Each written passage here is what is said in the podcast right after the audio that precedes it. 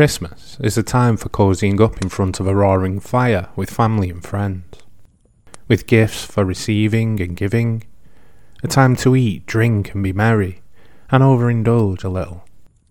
For those of you who are more religious among us, it's a spiritual time of year, a celebration of the birth of Jesus Christ. However you spend your time, our Christmas has changed dramatically over the centuries. It's morphed, polished, and centred into a commercial wonderland of craziness. But it's still my favourite holiday.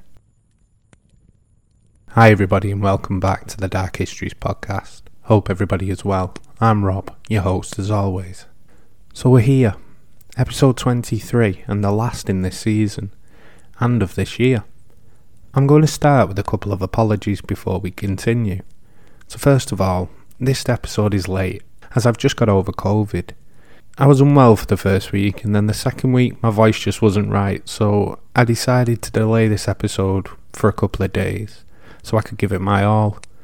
Secondly, I've had a bit of a mix up with my podcast distributor. Seems I put some episodes up for subscription only when I realised my mistake. They were unpublished, so I had to republish them, and now the sequence is all out of whack. So, yeah, I'm sorry about that. For episode 23, I thought I would change it up a little. Being the time of year and all, I didn't really want to spread doom and gloom, but I also didn't want to go too far off topic. So I decided to have a look at some of Christmas folklores from around the world. There's still a modicum of death and destruction, but this week I tied it in a bow. So please sit back and relax for more dark history.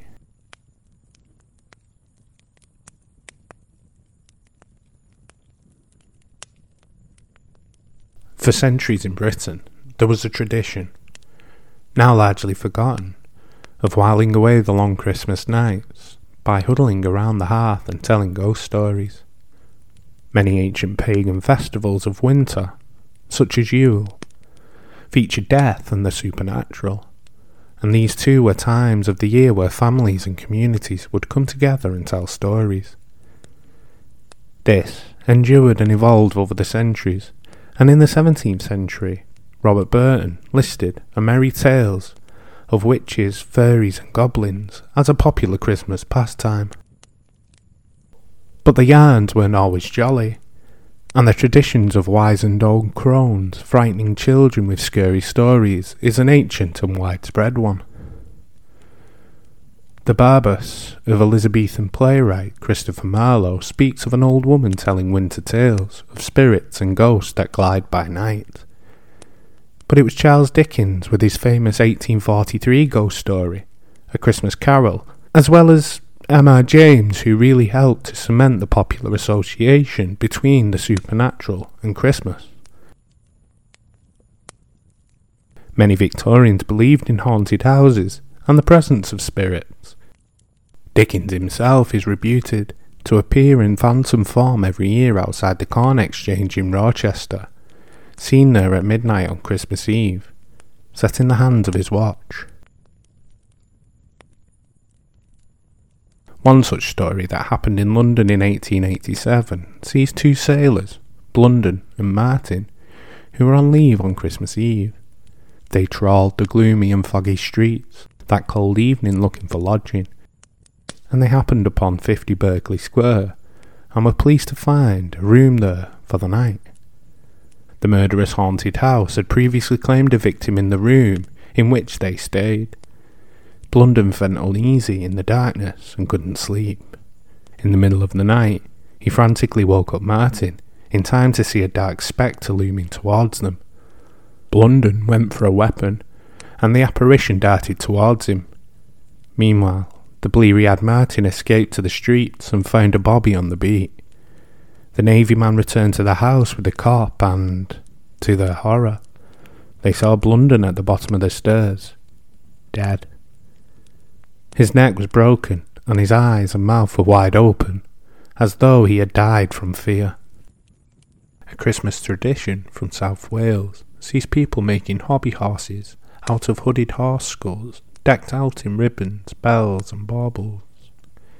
The Mari Lwyd, roams the streets of Welsh towns between Christmas and the Twelfth Night, A knock at the door might result in a challenge of rhymes or song. Translated as the Grey Mare, Mari Lwyd is tradition whose origins are unknown, although most believe it dates long before Christianity. When the groups get to the house, they sing Welsh language songs or wassails, or more traditionally, indulge in exchange of rude rhymes with the person who lived there. If the Mari and her gang get entry, the household is said to have good luck for the year. The Mari is well known to be mischievous, trying to steal things and chase people she likes, as she goes about her bidding.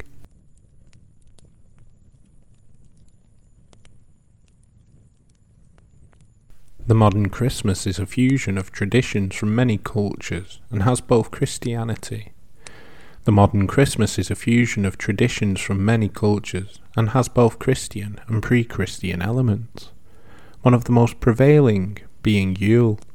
To some, Yule was and still is considered a holy period.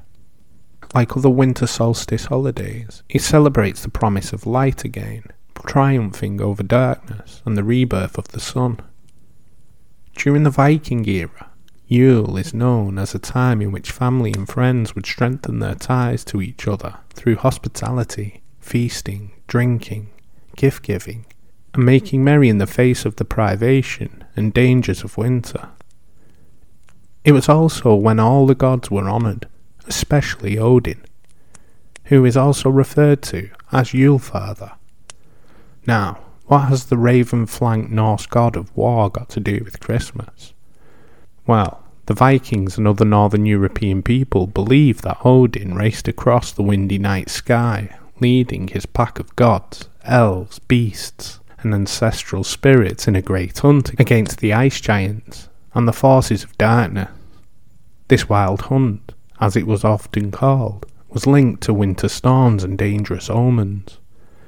While the wild hunt was on, those who provoked the ire of the gods could find themselves caught in bad luck and Odin's wrath, while those who Odin favoured would receive good fortune and gifts.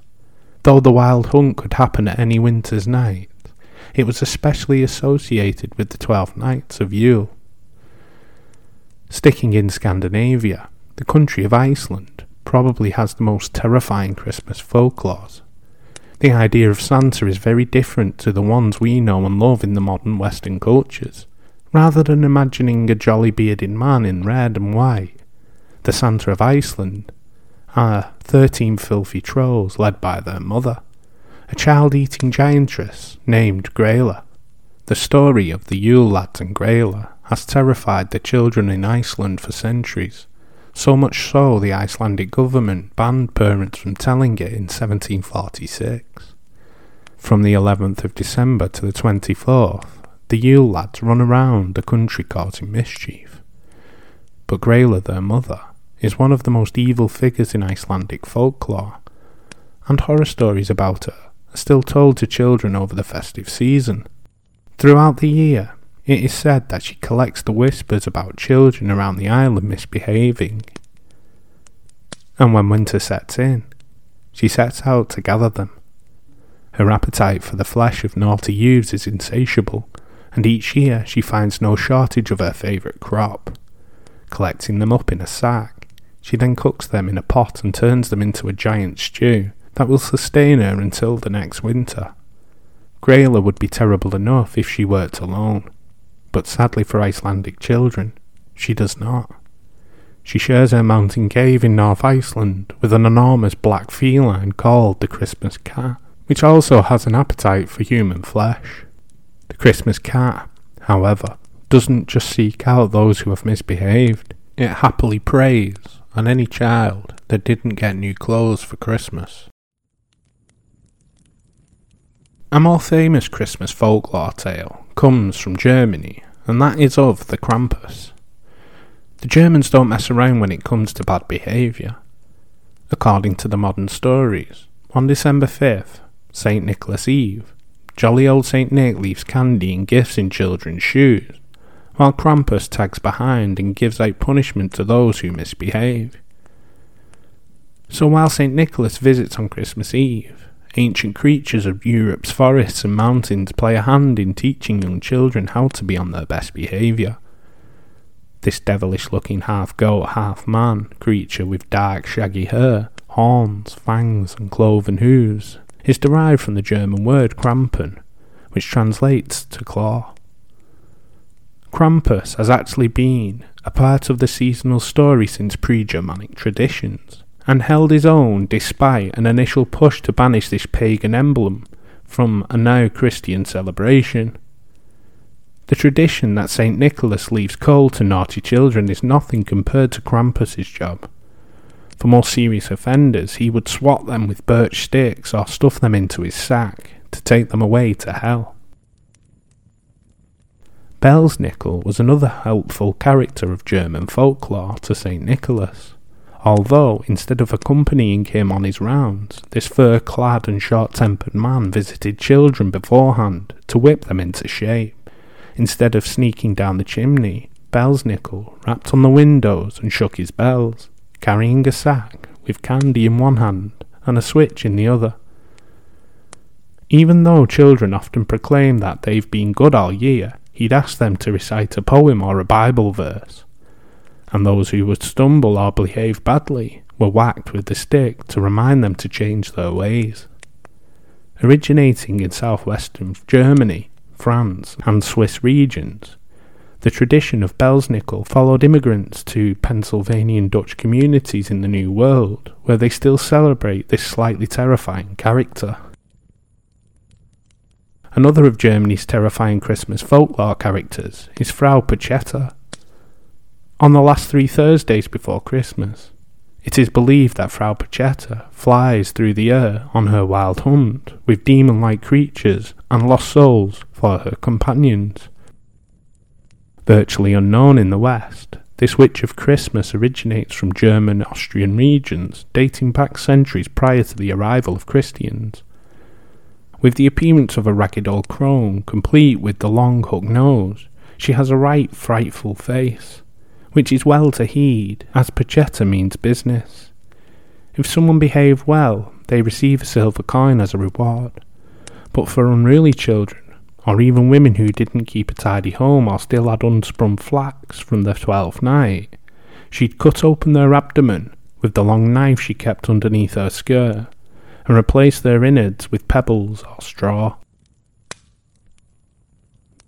As you may have guessed by now, Christmas throughout history goes hand in hand with terrifying and gruesome characters. But surely there is one person that can shed light on all this darkness. Well, yes, there is, I hear you cry. A jolly old St. Nicholas, the child friendly man who is most famous for protecting children. Unfortunately, poor St. Nick has some truly awful stories attached to him. One, he's the patron saint of prostitutes. And according to legend, Three young students were travelling on their way to school and were looking for a place to spend the night. They find an inn run by a butcher and his wife, who sees the boy's fat wallet and gets some bad ideas. While the boys slept, the butcher killed them, chopped them up, and put the dismembered bodies into a pickling barrel. Before they know it, however, there comes a knock at the door. This time, they're greeted by a regal looking bishop who demands fresh meat for dinner. When the butcher replies he doesn't have any fresh meat, the bishop, St. Nicholas, insists he has the freshest meat of all and demands he opens the pickling tub. Nicholas prays over the tub, and instead of loose body parts spilling over the floor, three whole, fully alive boys come out, who gives thanks to St. Nicholas and God and then makes their way home. In France, it's said that Nicholas subsequently put the butcher in chains and forced him into servitude to make penance for his crime, and his name was Père Fouettard. In St. Nick's service, Fouettard hands out lumps of coal, and according to tradition, a beating or a whipping. Fouettard's appearance is described to be an older man, with a sinister face. He wears a dark robe has an unkempt black beard, and carries a whip or a club. His face is also usually darkened with soot. Well, that was the Christmas special. I hope you enjoyed it. I know I said I wanted to stay away from doom and gloom, but I don't think I did that. I think I did quite the opposite. Anyway, I hope you enjoyed that episode. I wanted to change things up a little bit with this and speak about other traditions. Anyway, if you liked it, please drop us a review. It really does help the podcast out. If you think friends and family may like this, then share it with them. Links to TikTok, YouTube, Insta, the show email, and Twitter are below. If you've been listening for a while, why don't you subscribe? Please do it, then you never miss an episode. As I said at the top of this, this is the last episode for season one, and this year. I'm going to take a break over Christmas and figure out what I want to do moving forward. So there won't be an episode until the start of January. I want to thank everybody who's discovered this podcast, reviewed it, and listened to it throughout this first year. I know it sounds like a platitude, but I really do appreciate everyone who listens, downloads, and follows this podcast. You honestly don't know. I still think it's crazy that people actually want to listen to me waffle on about random stuff in history. Anyway, Merry Christmas and a Happy New Year to you all. If Christmas isn't your bag, I hope however you spend your time over this festive period is good and safe. So, with all that out the way, please join me for the start of season 2 in January and more dark history.